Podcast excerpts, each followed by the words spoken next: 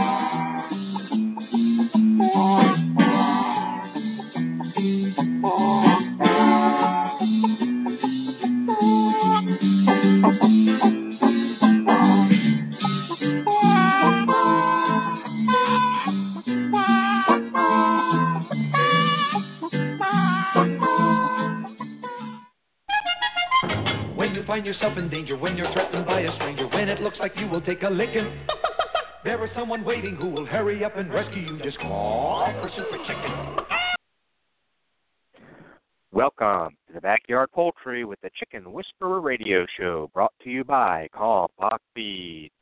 My name is Andy Schneider, but most know me as the Chicken Whisperer, author of the Chicken Whisperer's Guide to Keeping Chickens, national spokesperson for the USDA Biosecurity for Birds program, and editor in chief of Chicken Whisperer magazine. Each week, I welcome experts in their field to share their knowledge about different topics, including backyard poultry, show poultry, heritage poultry, gardening, cooking, and of course, living a self sufficient lifestyle. Be sure to visit us online at chickenwhisperer.com, where you can follow us on Twitter and become a fan on Facebook. And don't forget, while you're there, to subscribe to the totally free digital edition of Chicken Whisperer magazine. Once again, I would like to thank all of you for tuning in today to Backyard Poultry with the Chicken Whisperer, brought to you by Kalmbach Feed. At Kalmbach Feeds, our layer pellets and crumbles are all natural, antibiotic free, with no animal byproducts. Formulated just for laying hens, our feed is fortified with essential amino acids and calcium to ensure maximum production of nutritious, tasty, strong shelled eggs. From our family to yours, feed your hens the way nature intended pure, wholesome goodness. Kalmbach Feeds. Find a dealer at kalmbachfeeds.com. That's K A L M B A C H feeds.com. Or order your layer pellets and crumbles today on amazon.com. Kalmbach Feeds is a proud sponsor of the Chicken Whisperer. Thank you very much for uh, staying with us today on Backyard Poultry with the Chicken Whisperer. Hey, we've got a great show lined up for you today. We've got our good friend, Dr. Brigid McCrea, PhD. She's going to be here to discuss maintaining egg production through the winter. I personally think this happens a lot, but people really kind of word it the wrong way. They say, How can I increase egg production in the winter? And then we're not looking to do that. We're just looking to maintain some decent egg production through uh, the winter. This weekend, the uh, uh, for a lot of us, we set our clocks back, and uh, and there'll be less light during the day as the days get shorter. Uh, your egg production may start to drop as the weather moves in, gets a little cooler. Your egg production may drop. So we're looking at just things, ideas, tips, the biology, the chemistry here, um, that you things that you can do to help maintain egg production for your backyard. Now, kind of, I get this all set up for you uh, while uh, Dr. McCrea calls in. But you know, years and years and years and years and years of doing this, traveling and talking to folks all around the country, I've noticed that most people will fall into two categories here when it comes to this. Uh, at least lighting the coop, adding artificial life in the uh, light in the coop. They'll say you, you've got one group, Group A, that says, you know, I'm not going to add any lights to the coop.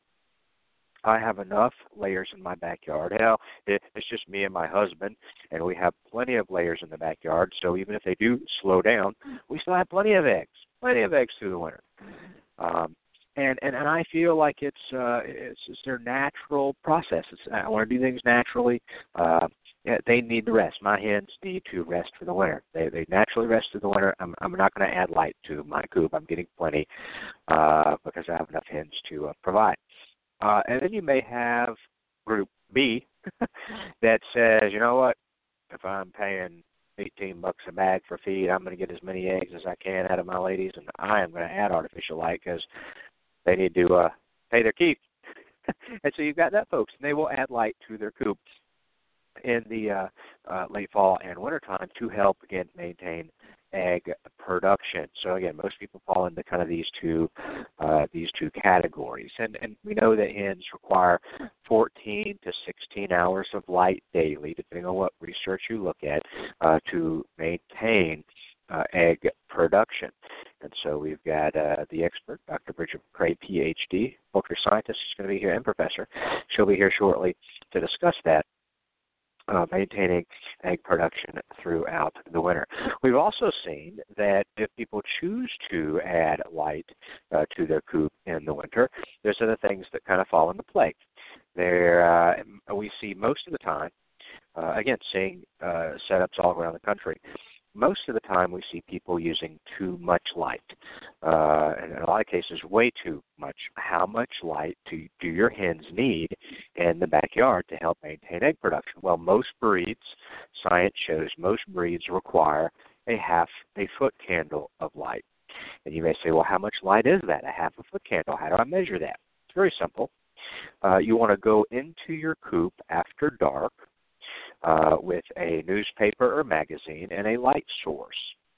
And the minimum amount of light required to read that newspaper or magazine, holding it just six inches away from your nose, is all the added light that is required to help maintain egg production. So it's not a lot of other breeds, uh, it, you may need a little bit more than that, but probably in, in no instance you need more than probably a 40, 40 watt light bulb.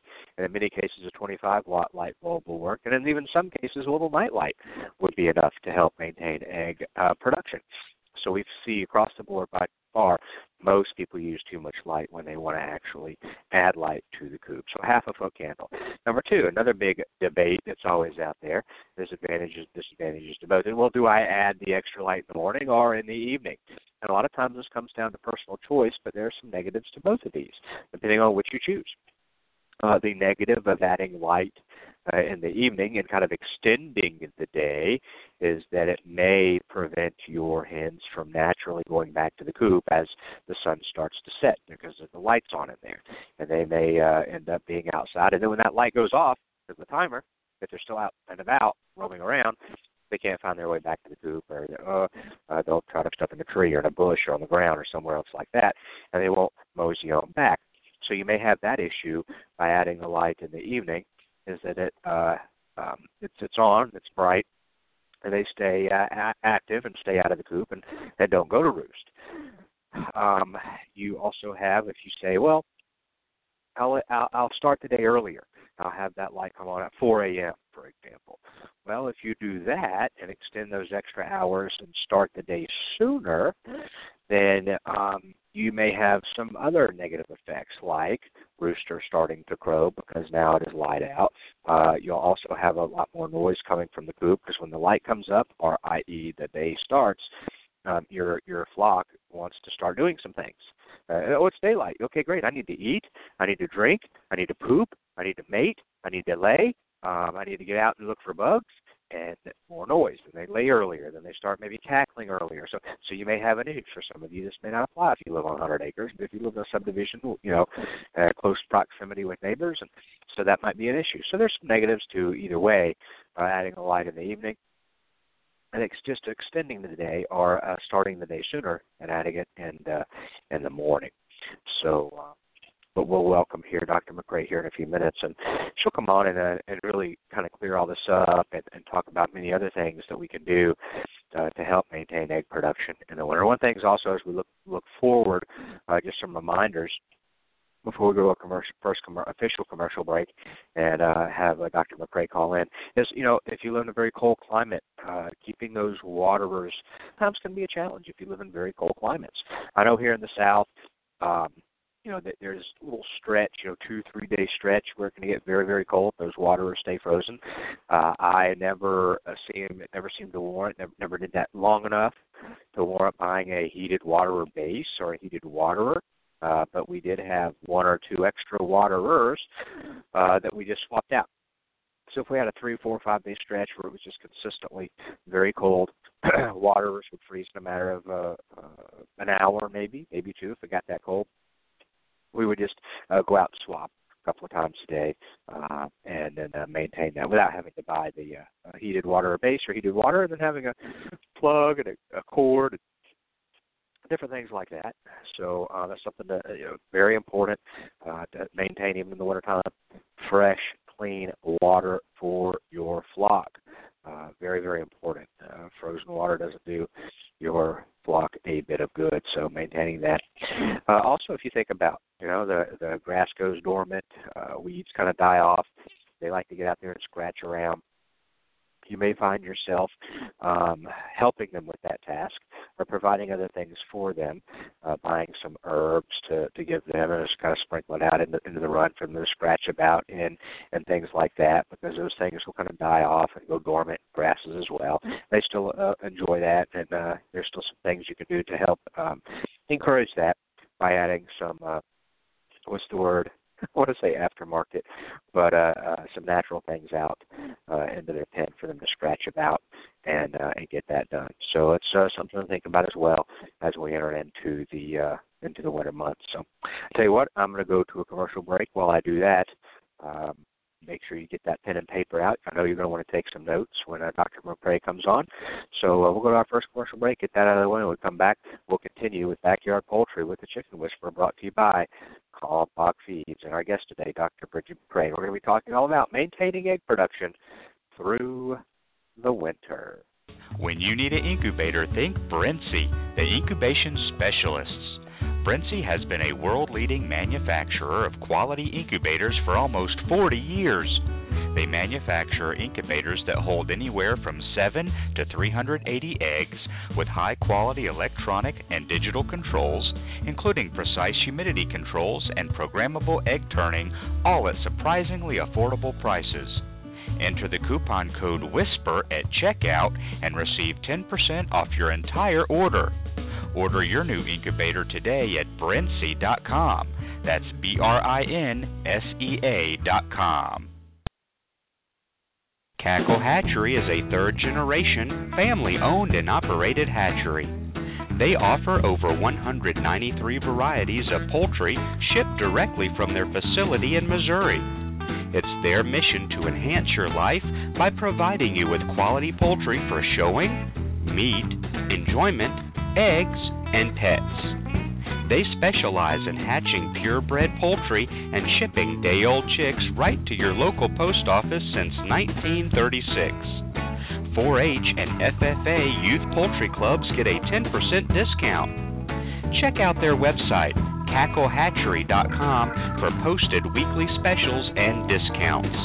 That's cacklehatchery.com. Want to protect your hens from the damage caused by an overly affectionate rooster?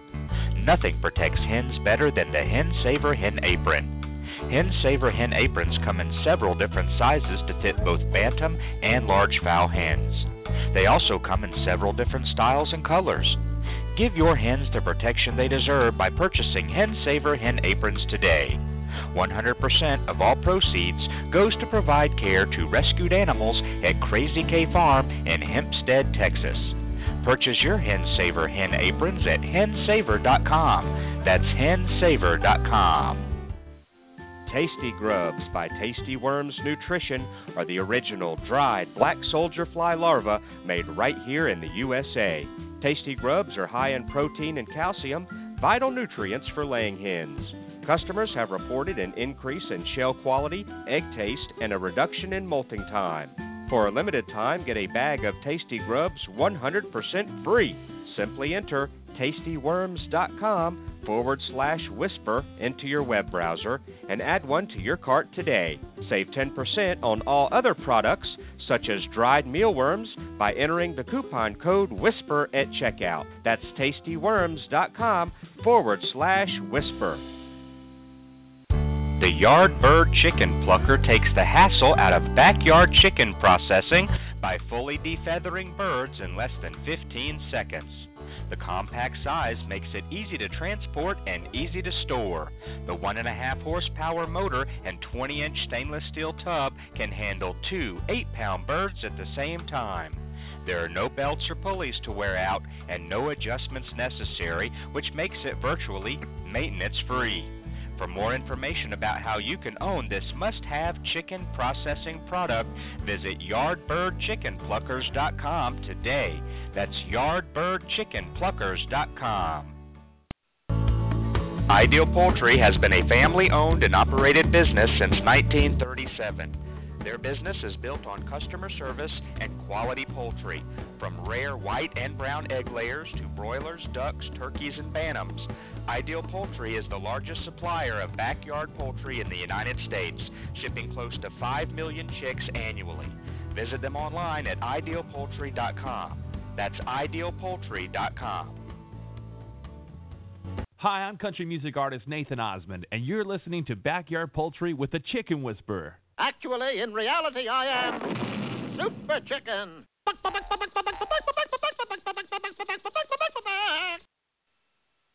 Alrighty, folks. Thanks for staying with us today on Backyard Poultry with the Chicken Whisperer. We only have two commercial breaks during the hour-long show, and that's less than regular radio. That's less than TV. So uh, um, go and um, uh, go visit their sites, and if there's something, uh, check out their prices. If there's something that you need to uh, purchase, then we encourage you to visit our sponsors uh, because I'm sure you learn a lot from our special expert guests on a regular basis, and uh, the sponsors allow that to uh, happen. Let's head over to the phone lines, and we'll get on with the uh, show today. Again, we're talking with uh, poultry scientist and professor Dr. Brigid McCrea, PhD, and uh, we're talking about maintaining egg production through the winter. Dr. McCrea, thanks for joining us today. Hi. Hey. Sorry about not calling in sooner, Andy. I was grading papers and I lost track of time. Grading paper. Do you grade on a curve? No, You don't. Okay, I didn't know. I I, I, ca- I rarely had teachers that did that. I think I you got to stand on your own two feet in my class. I like it. I like it. Not every kid gets a trophy. So, uh, oh my gosh, Oh, probably eight years ago, me and Pat Foreman, when she was on the show with me, uh, we would get into that every now and then, and uh, she, it was a hoot to hear her and me. We'd go back and forth, and uh, me, Pat Foreman, hope she's doing well. So let's start off, and and, and like I said earlier, I kind of in, did an intro a little bit earlier about this, and uh, uh, kind of just maintaining egg production to catch up. We talked about folk, you know, most people fall into two categories. They either do or they don't, and why they want to or why they don't want to. And we talked about we're not really trying to increase egg production. We're just trying to maintain it. And uh, we talked about the hours of light uh, really needed and, and different things like that to kind of set it up. But we definitely want to hear from you and get some notes down from you about, hey, I've got you know a dozen hens in my backyard, and uh, days are getting shorter. And just, Yeah. well, what can I and can I do daylight savings time is this Saturday night, everybody. Don't forget. Of course, your It chickens aren't going to know it. if No. you've got one of those timers that the chickens um that uh opens and closes the door, I hope your timer runs off the daylight and not a clock that you change. Cuz your chickens don't understand daylight savings time. Well, That's there's two main things we're going to tackle today, Andy. And the first is light and the second is cold. Okay. Um, a lot of the things that I talk about are related to management and managing both light and the amount of cold that your chickens are exposed to will help you in the long run uh, maintain egg production through the winter. A lot of first time chicken owners, if they get their chicks in the spring and they become old enough to lay in their first winter, like say right about now they're starting to lay their eggs, uh, they may lay reasonably well through the first winter, but the second winter you will probably get very little, if nothing. Um, as a bird ages, their rate of lay slows down, and they are very much so more responsive to light. Additionally, if you choose one of the breeds that is a strain designed for egg production, like a production red, a red star, black Uh-huh. star, something like that, or even a leghorn, they will probably lay very well for you through the first winter. But some of these other breeds, they may stop on you altogether. Um, so, if you want them to lay, you're going to have to light them. Chickens need a minimum, or well, need they need approximately 14 hours of light, um, preferably more like 16 hours of light in order for them to lay and and actually um, respond biologically uh, to the longer day lengths. That's what you're going to be stimulating. Um, a lot of people this time of year they see that their chickens they've been doing um, they've been uh, Uh, using natural day lengths and not paying a light bill, and right now their chickens start to go into molt. Well, this is a terrible time of year to go into a molt mostly because it's too cold to lose all your feathers. And if you're a good chicken manager, you can actually control when this happens to your birds, when you want to molt your chickens. So, if you want your chickens to lay, you need to put a light out there, even if it's battery powered, hooked up to a uh, a car battery or um, something that you have um, wired to a solar panel or something along those lines. Whatever you want to put together, you can you can use a, a low wattage bulb. Um, and so, if you are going to pay for electricity, don't pay for a hundred watt bulb. Twenty five will do the trick. It doesn't take a whole lot to get the point across to the chickens that hey, we'd like you to lay some um, lay some eggs this winter. So I didn't mention this earlier. Yeah. Um, I didn't mention this earlier when we were talking. It was on the tip of my tongue, and, and I mentioned something else. But uh, you and I have talked about this uh, many times every year when we talk about this about how uh, you may have a spotlight on the corner of your house or on the back of your house or a little, yep. uh, you know, those and and that that's on at night. It's on a little sensor, and that the light coming through the coop window that may be enough. Or you have a street lamp. You don't ever think yeah. about this, but you know, coops on the corner of the of the street, and you got a street lamp out there, and, and you're like, oh my my chickens lay great through the winter. I don't have lights to coop at all. And, and then when you start investigating, they're like, well, you have a, a spotlight on the corner of your house, or you have a street light over here, or all these yeah. other factors that look around and see if they do have uh, artificial light already out there. And they can become photorefractory if you overlight them. So if you if you keep them lit for too long, uh, eventually they'll stop responding to the light and then they'll throw themselves into a molt.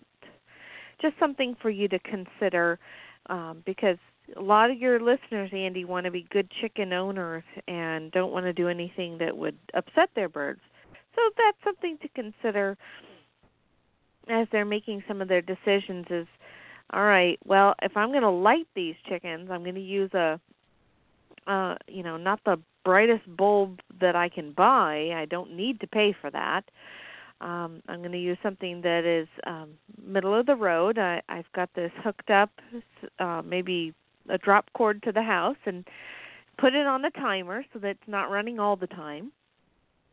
And then, if you have, um, if you want to, you can have them lay uh, all the way through until spring, and then you can give a give them a break in the spring when it's warm enough that you know they can they can handle having um, you know the days are still pretty short, but they can handle um, uh, throwing out their old feathers and growing a new coat of feathers. Uh, so adjusting the light and and finding the right kind of bulb and the system that really works for your housing, your flock, your needs. Um, I try to. I've tried over the years to give solutions to um, some of the most common um, questions that people ask, and and some of the situations they get themselves into, or the questions they up, end up asking themselves. Well, do I buy this or do I buy this? Which is better? Which is better for the birds? and so we talk about some of the biology and and I've mentioned Andy that it actually the light penetrates not through the eyes but it's actually the light is penetrating all the way through their comb, their skin, their feathers, their skull, their brain to the base of the brain at the hypothalamus, where those receptors are actually responding to uh, the light that you put into the coop, or at least the light from the day. And so, if if the sun comes up, and you may have to adjust this a little bit by getting a uh, an adjustable timer. If the sun comes up at oh I don't know this time of year maybe depending on where you put your coop in the yard, they may start seeing it at around seven, maybe seven fifteen in the morning. Um, if you need to adjust your timer so it turns on at five or five fifteen, so a couple extra hours in the morning, and maybe a couple extra hours in the evening, you you will have to um, adjust or purchase a timer where you can adjust by, by maybe half hour or fifteen minute increments when that uh, light turns on. So uh, you know this is this is the time of year when a lot of people start going on vacation, and you can probably easily find a timer in a big box store such as uh, Walmart or Lowe's or Home Depot. Other people, um, they they want to uh, they want uh, their timer attached or a thermo cube attached to the timer with that extra bit of redundancy or something like that um, or they'll some folks will actually separate that out a little bit and uh, attach a thermo cube to provide heat inside the coop, um, so that when the lights are out, uh, you still have uh, a thermocube that turns on a radiant heat source, uh, so that your birds remain warm inside the coop. That helps you avoid problems like frostbite uh, even a little bit of frostbite can start to affect a bird's ability to lay, and depending on where you are in the country, you may get down to some pretty nippy temperatures at night. So, I have been encouraging over the years um, that people uh, keep their chickens warm.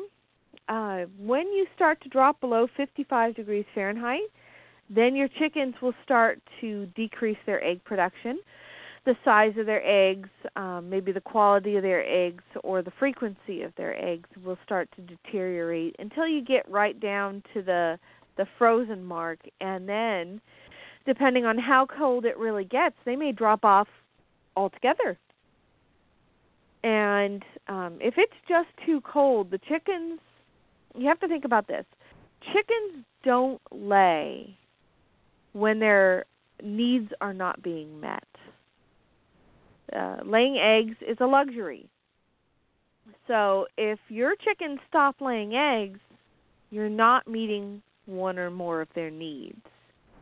Um, so, you know, something's wrong because when all's running right, they can lay eggs for a good long time. So if they're not laying eggs, what have you done differently? What have you changed? What has changed about the environment or the bird itself? Is it healthy? Um, have you tried a new food? You know, you have to think about, huh, okay, I'm starting to see that we're not getting quite as many eggs. I need to change something up. Um, try not to let your waters freeze. Chickens are not really good at, at pecking through frozen water. Uh, they they don't you know the beak is a, a sensitive organ and they don't like to bang their beak into things necessarily and if they think the water is is liquid and they go to to drink from it and they hit something solid uh it's only going to take two or three pecks before they're like um no. And those two or three pecks may or may not break through the ice. And as i've mentioned before two thirds of that egg andy is made of water. So if she can't gain access to water she's not going to lay eggs kind of a a, a sticky situation there. That's All right. Yep, that's yeah, and so I, I will recommend to people that uh, they get a heated water base. Um, I like the I like the Brower ones that are metal, and you can just plug that into your power source. Attach that yep. to a thermo cube so it only turns on when it's really, really, really cold outside.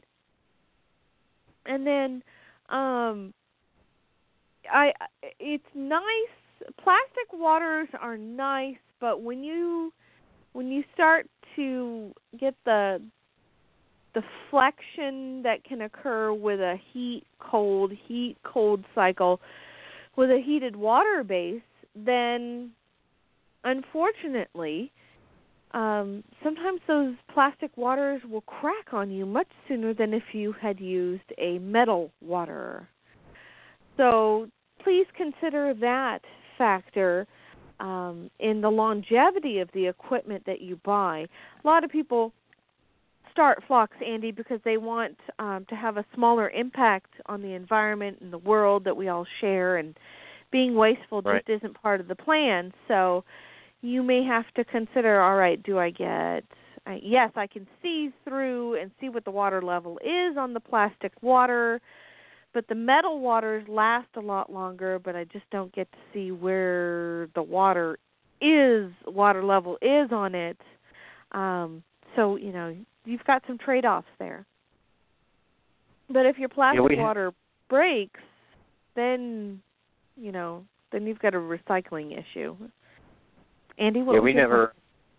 No, we had we had both. We had those galvanized waterers, and um, and we used the five gallon um, uh, plastic waters with the handle on the on the top that screws down. We really liked it. Of course, we were in the south. We didn't have to deal with a lot of freezing. Uh, when we did, we didn't have the uh, heated base. We would just have an extra water or two. We talked about that earlier, um, and uh, just kind of swap them out throughout the day if I was home or Jen was home. And we, I know for a fact, we we still have some of those um, in the uh, out in the shed, and um, we use those well daily. That we use those all the time, and we had we're still some that were uh goodness um ten years old decade old and uh, we we had great success with those. So when you look at those folks it's like five water and they're well at thirty five thirty eight dollars but they we we still have some in, in use today and they're over a decade old. So we we had great yeah. success with those. We didn't have to battle with freezing temperatures and expanding and and and busting like maybe someone in very those frigid temperatures may may have to consider now, one of the things I like better than open water troughs are closed water systems like nipple drinkers. And a lot of the folks who are really innovative thinkers and are designing new, better um, uh, chicken waters, they are building um, chicken waters into the sides of coolers, like say the BriteTap product, and I just saw a side sipper product just come out um, that is um, hit hitting the market.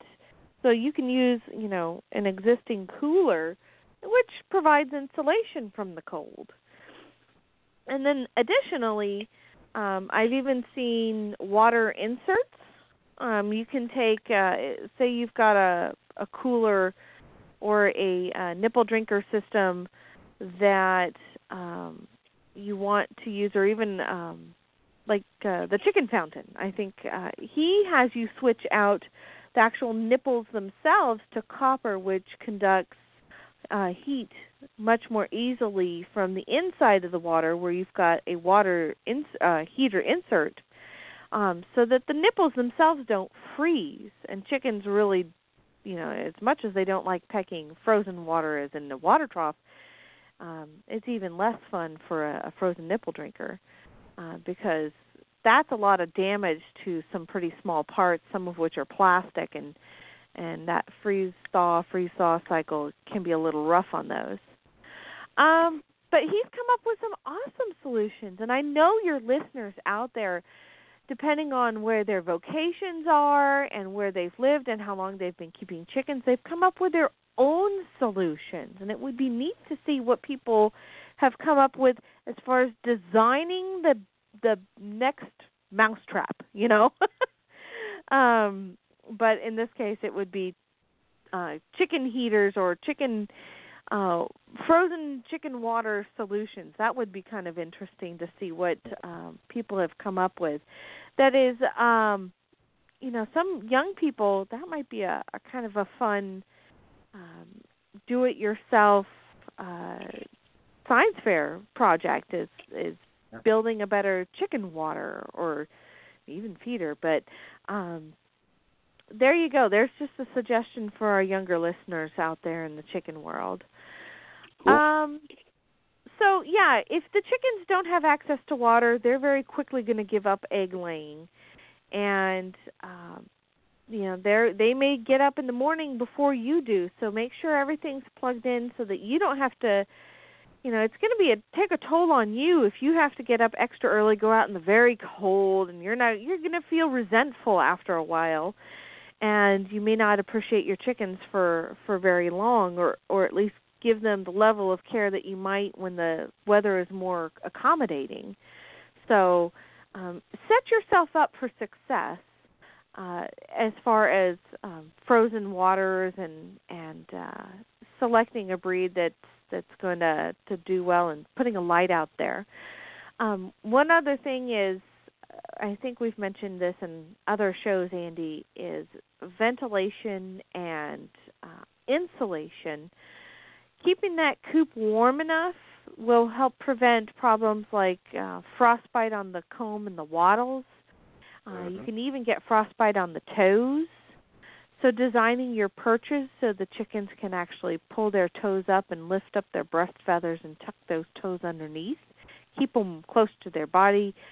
Feathers are very insulating and will keep those toes warm so they don't end up with frostbite. Um, chickens with frostbite on their toes end up having balance issues. Once the tissue falls off, you may have to seek a veterinarian's assistance and do some minor surgery for those. So, you know, if you've got a uh, maybe you found a tree branch in the backyard and it's it's a couple inches around, um maybe 3 or 4 inches around and you know, your chickens can really uh just sit on the top of it and they can pull those breast feathers over the tip of their toes. Whereas if you've got a skinny little branch maybe something that's an inch in diameter and their toes go all the way around well depending on what breed you have how old your birds are they may or may not be able to lift their breast feathers up when they're perching and sleeping at night and the coldest part of the day is at night and get those feathers covering up the very uh, tips of those toes and so that's something for y'all to consider. Now, if you're not willing to to alter the, your perch size or even you know examine that, then consider taking a look at um, insulating your coop, starting with the roof, and that will help keep them warm. Put in extra shavings for some insulation against uh, cold that will come up from the floor, depending on your design, and uh, of course if you can insulate the walls, do it. Um, insulation doesn't mean that you're going to be fighting moisture. There are ways around that with uh, ventilation. So um, that's why we call it poultry science, Andy. There is a lot of science to this, and I know you always tell your listeners to to get their books out. But we think about these things because a lot of you out there have busy lives. You wanted chickens for fun you wanted your chickens to to provide you with a a little bit of eggs and maybe some entertainment or maybe it's an educational opportunity for the younger people in your family. And um what you can do is you can show uh that you know maybe you've got a robotics project that you can do with your kids and show how uh, you know, with an actuator, you can um, program a computer to open and close a, a ventilation um, opening uh, based upon the temperature outside. That would be a great project, maybe for a homeschool older students. So, um, you know, there's lots of opportunities out there for you to incorporate the entire family in the science that we call poultry science and it's not just the chickens themselves. You can bring in um, you can bring in microbiologists. You can talk about veterinary medicine. Um, we can talk about food science, and also, like I mentioned, um, a little bit of engineering or computer science, um, so that you know you can keep these eggs. Um, you can keep these chickens laying through the winter. You can record how many eggs you get every day this year and then change something next year and that would be great to report on a science fair project for a young person say hey we did nothing last year and this is what we got. Then we did this this year and this is what we got. And mm-hmm. see if there's any sort of difference. So there you have it. Um, that's kind of what I wanted to share with your your listeners today and and I'm not online so I don't know if any questions popped up. Um, but uh, you know, keep that temperature high enough in the coop that they will be comfy and cozy. You um, you want to provide a heat source if you really are in a an area that gets really into the the zeros and negatives for long periods of time.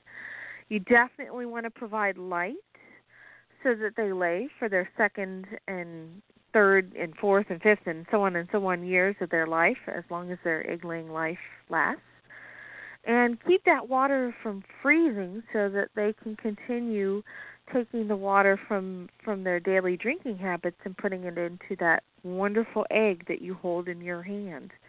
Of course, lastly, um, if you're going through all this effort and your your eggs do roll out into a part of the coop that isn't as insulated like some of these coop designs are, um, you want to pick up your eggs two or three times a day in the really cold days so you're not picking up frozen eggs.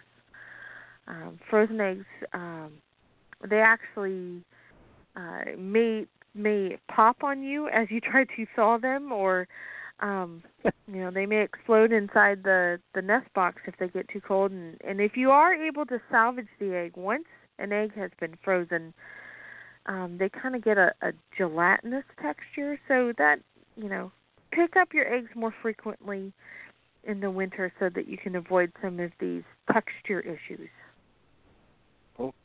Hey, I'm going to go to commercial. When I come back, I've got a question that you can be brainstorming on when we come back, and that okay. is um, uh, feed, nutrition. Is there anything we need to do differently? I know a lot of people say, "Oh, put some scratch down for them. I don't keep them warm at night. We don't want to overdo yeah. it." But all right, maybe more that more protein. Just you know, any changes we need to make uh, regarding their diet. So we'll we'll uh, throw that at you when we come back after the break. Folks, we're talking to Dr. Brigid McCrea, PhD. We're talking about maintaining egg production through the winter. There's more to come. Stay with us. We'll be back right after this short break. Ware Manufacturing has been building quality hutches since 1983. Ware manufactures modern chicken hutches barns, pens, and nest boxes designed especially for the backyard flock. Ware offers hutches and pens for every yard size and every chicken keeper's budget. Visit their website at waremfginc.com. That's W A R E M F G I N C.com. Or call them to find a retailer near you at 1 888 824 7257. Ware Manufacturing.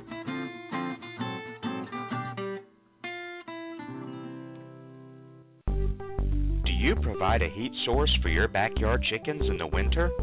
In most cases, it's not necessary. But if you choose to provide a heat source for your backyard chickens, it's imperative to use a safe and effective heat source, and the only one I recommend is the Sweeter Heater. The Sweeter Heater is a safe, completely sealed, washable, non breakable, energy efficient, long lasting, and reliable specific area heater that comes with a three year warranty. Ditch the dangerous heat lamp this season and invest in the only heater I recommend the Sweeter Heater. Purchase the Sweeter Heater online at sweeterheater.com. That's sweeterheater.com. Since 1921, Stromberg's has been a family owned and operated business providing quality poultry and poultry supplies to their customers. Today, the Stromberg's family offers over 200 different breeds of poultry, including chickens, waterfowl, and game birds. They also offer poultry supplies for both the beginner and experienced poultry keeper. Stromberg should be on the top of your list when it's time to order your new day old baby chicks and poultry supplies. Order online today at strombergschickens.com. That's strombergschickens.com. Hey, it's the Chicken Whisperer. If you're in the market for a new incubator, then look no further than GQF. They have a great selection of tabletop and cabinet style incubators at prices you can afford. I love my GQF Genesis Model 1588.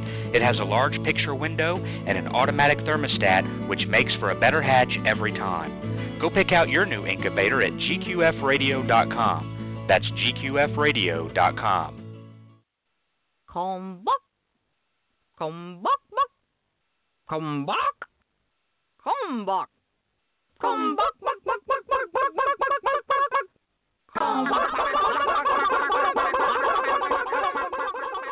From our family to yours, feed your chickens the way nature intended pure, wholesome goodness. Kalmbach Feeds. Visit our website at kalmbachfeeds.com. That's K A L M B A C H feeds.com. Or order today on Amazon.com. Kalmbach Feeds is a proud sponsor of The Chicken Whisperer. Okay, welcome back to Backyard Poultry with the Chicken Whisperer, brought to you by Kalmbach Feeds. Um, it is now November 3rd, and um, I've refrained for uh, quite a while now, but it is now November 3rd, so um, I, I hate to do this to you guys.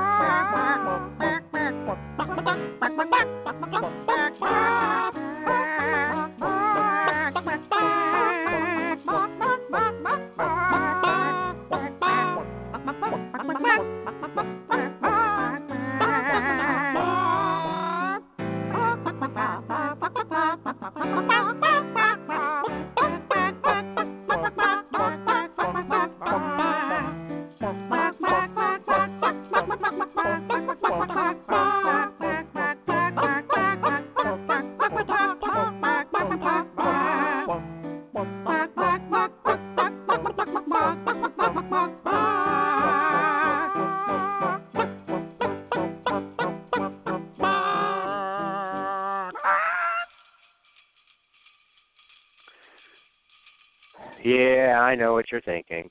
51 days, 9 hours, 11 minutes, and 45 seconds until Christmas. Yep, you heard it here first, folks. It is already November the 3rd. So let's get back over here to the phone lines, and we'll bring back on Dr. McCrea. Oh, That's the Andy. first time. I know it. I know it. The first time this season, I was looking over the audio clips here on the switchboard, and I was like, "It's November third. This is now." Well, no, it's never appropriate, but this is now appropriate. It's the season. So, uh, yeah, all of our uh, old time listeners now. Here we go again. But yeah, that uh, that was a hoot. So, um, get out there and do that shopping. you I had guess. to so, do it. I understand. had to. I saw it and I was like, ooh, ooh, ooh, it's November now. Um, so nutrition So let's talk about the feed. Yeah, A lot of times feeds have a little bit of buffer built into them, um, but I know a lot of people um when it gets downright chilly uh and it sustains cold for more than, you know, a couple of days. Um below freezing temperatures, they like to feed a little bit of scratch grain in the evening before the birds go to bed at night if you do this, you also need to feed grit. Uh, scratch grains are a little harder to digest, and it will help the birds digest inside the gizzard if you give a little bit of grit, which is stones. Not the same as oyster shell, which is for calcium. So if you if you're going to buy scratch grains, buy a, a bag of grit. You'll probably buy one in your lifetime, and eventually work your way through it with your flock. And as far as how much scratch grains to give them, well, as much as they can clean up in about 15 minutes if you're throwing it on the floor of the coop for them to, to dig around and scratch at. You'll be fulfilling some of their behavioral exploration needs. Uh, but, you know, uh, for two or three chickens, uh, a couple handfuls. Um, if you've got you know anywhere from six to twelve chickens, you may want to put a scoop out there but uh, you you don't want anything left behind. Uh, and grains are a little easier to digest than say whole corn or something like that, and you don't want to give them something that's too large for them to swallow. So just watch your your seed size. Um, but it doesn't mean all the time because these are these are grains and feeds that are high in energy, low in protein and it is like a snack and it's a very addictive snack and they will ask you for it every day for the rest of their lives. They'll be like do you have any scratch grains? And you'll be like oh my gosh that was three years ago. It's not cold enough. And they'll they'll still ask you do you have any scratch grains? There you go. Um but there you have it a, a suggestion of scratch grains. Um if you you know if you are going to feed just scratch grains um you've got a new worms uh mealworm supplier um and you might want to mix some of those in there just so they're boosting their protein levels. Otherwise you can get obese chickens who are desperate for protein but they don't have the good sense God gave them to stop eating the junk food. And so you know just think about that as you're deciding what to feed your chickens and and I think I'll leave it there, Andy. Very good. This just popped up, and it has nothing to do with chickens, but I thought it was an amazing story. I am not a really a pro sports fan at all. Football, baseball. No, I do like some college sports uh, and college football, but I just I just don't get into pro sports. And even pro baseball really turned me off back when when they all went on strike and all that deal, and, and it was a, it was a joke. So, but um, it, it was funny. And so I just, you know, I'm not. I don't get excited about it whatsoever. Even with the Cubs, 108 years, and then they win. Everybody's going so excited. Even Cub fans who've never been a Cubs fans now Cubs fans wearing Cubs gear and all that kind of stuff. And and uh, I was joking with my friend. I was like, so they've been I'm not going to use the word I actually used on radio, but so so they they they have uh, really they they they stink for the last 108 years. Uh they they get lucky they win. Now they're going to stink for another 108 years and you're all excited oh. about it. But uh I know I know that's bad. But this is a story just popped up. It's fascinating. It just it's one of those real feel good stories and it says uh, uh a man drove 600 miles to listen to the Cubs win with his father at his grave, keeping his promise. So apparently, when this and this this guy Oh. doesn't look like a young whippersnapper, but it just it just came across here, and I was like, wow, that's a really good, heartfelt, feel good story. That I apparently, yeah, I like hearing stories like that.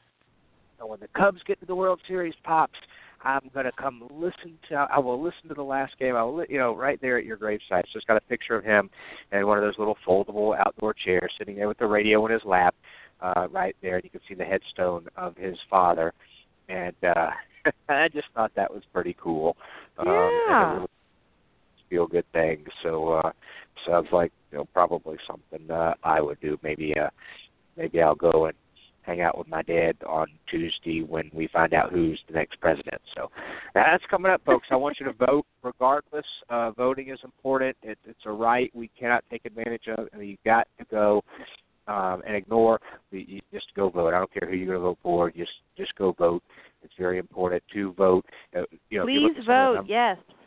please vote. Um, it was so discouraging. Um, when you look at some of the uh, election percentages in the past, where you know, in, in some of these states, where only like forty-six percent of everybody that's registered actually voted. Half, half, less than half the people. So, so get out uh, and vote. Uh, not a political show. Care less you vote for, but do vote. I think it's very important. So, uh, hey, Dr. McCrea, great show, very Thank timely you, show. Very I'm going to go show. donate blood now. So here's hoping I Go don't donate. pass out. Yeah, I hope you don't. And, and you get, get eat, lots of those peanut butter cookies they give you after you after you oh, blood. okay. Thanks, Andy. Take you care. take care. Say hi to Jen for me. Will do. so uh, that is Dr. McCrea, PhD, and a great show talking about um, maintaining egg production in the winter months. So uh, thanks for staying with us. Let me check my email too, because I might have a, a double show next week. I just came across. Uh, they may be checking availability. Yeah, I'm going to check their schedule. Um, I know next Thursday. Next Thursday, I've got um, poultry veterinarian, Dr. Maurice Pitesky. He's coming on.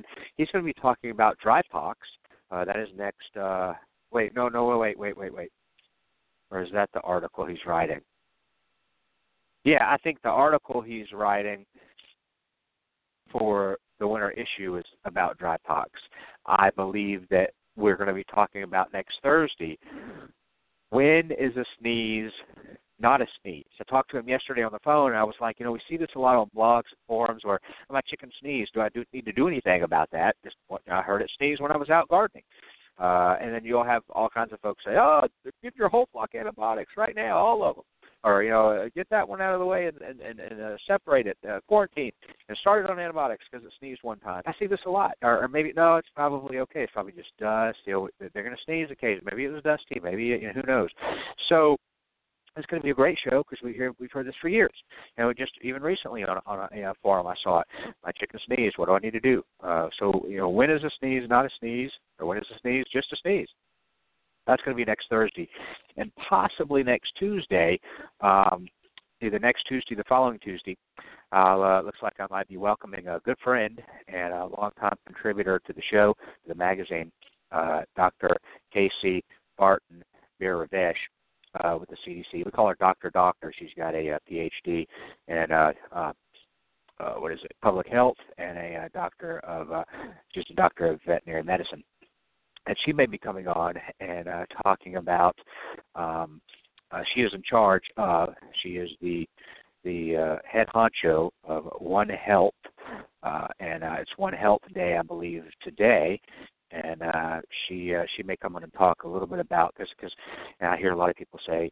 Uh, well, anyway, I'll save it, but it's it's uh, it's going to be a really good show when she comes on and out out Facebook about all the things we're going to be talking about. It's going to be a sit down one on one, and it's going to be great. I'm going to ask her a lot of questions. I'll ask her a lot of tough questions. You know, how do you how do you respond to folks who say, uh, I don't have to worry about this. I've been eating eggs for 10 years from a backyard flock, and I'm fine. I'm healthy. I don't have to worry about this. I don't have to worry about that. I don't have to worry about salmonella. I don't have to worry about that. Uh, the store-bought eggs are going to be a bigger chance than, than my eggs. Or I've been doing this for so long. I don't have to worry about this. I'll take my chances. Uh, you know, how, how do you respond to that kind of thing? I have a clean coop, so my, my eggs are good. We're going to ask her the tough questions. I'm going to ask her the questions that people ask whenever I post something about education. Um, and then they all go off the deep end in conspiracy theories and well I've done this and I've done that I've never been sick blah blah blah. So we're going to ask her these questions and say you know what what what what, what do you say? And we'll have her opine on that. So uh, that'll be great. Hopefully next Tuesday, the following Tuesday, and the next Thursday for sure, Dr. Uh. So I want to thank you very much for tuning in today and uh, continue tuning in, learning all about our backyard flocks from, hey, let's call it what it is. They're poultry experts in their field. I'm not a poultry expert.